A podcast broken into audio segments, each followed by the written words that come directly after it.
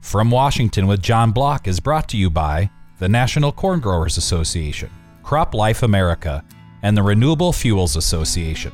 They are friends, supporters, and allies of a healthy farm economy and prosperous rural America. And now, former Secretary of Agriculture John Block.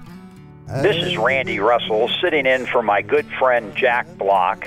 January is a month to reflect on the past year and focus on the year ahead. This week, I'd like to share with you observations and predictions for 2023 from the economy to the Farm Bill. So here they are. First, U.S. financial markets are too optimistic. Analysts reacted to last week's CPI for December of 6.5% and said inflation is falling, a recession can be avoided, and therefore the Federal Reserve will be able to cut interest rates by year end. Don't count on it. The Fed will be forced to keep keep rates higher and for longer than the so called financial experts predict in order to bring inflation under control. Second, China will become front and center for the U.S. both for foreign policy and economic reasons. Whether it is critical supply chains or pharmaceuticals or the growing national security threat, China will become a clear national priority. Keep your eye on the House Select Committee on China, which was recently created through a strong bipartisan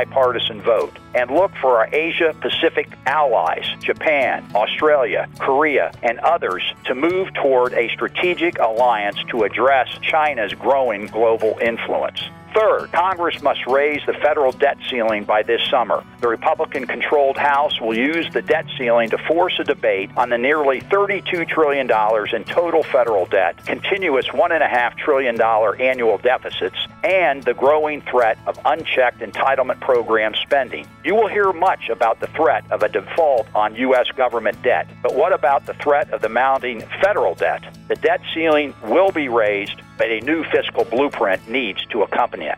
Fourth, conventional wisdom in Washington is that a farm bill won't get done. I disagree. The evenly divided Congress means the House and Senate must pass bipartisan farm bills, narrowing the differences between the two. But Senate Agriculture Committee Chair Debbie Stabenow and her House counterpart, G.T. Thompson, have been laying the groundwork to get the farm bill done. And with Senator Stabenow retiring in 2024 and Representative Thompson chairing his first farm bill process, both are highly motivated to get it done by 2024. Finally, it's time for employees to get back to the office and for employers to require it. Human interaction fosters heightened collaboration and creativity, spurring productivity and growth. This is Randy Russell reporting from Washington.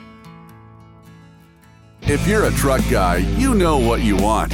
Go to BillionAuto.com where it's easy to find a truck that works as hard as you do. Shop all the major brands from our huge new and used inventory. Plus, our fleet department may be able to offer you additional farmer, rancher, or business owner discounts. If you can't find what you're looking for, get priority access to incoming new inventory by ordering exactly what you want today. Shop nearly 1,000 new and used trucks at BillionAuto.com.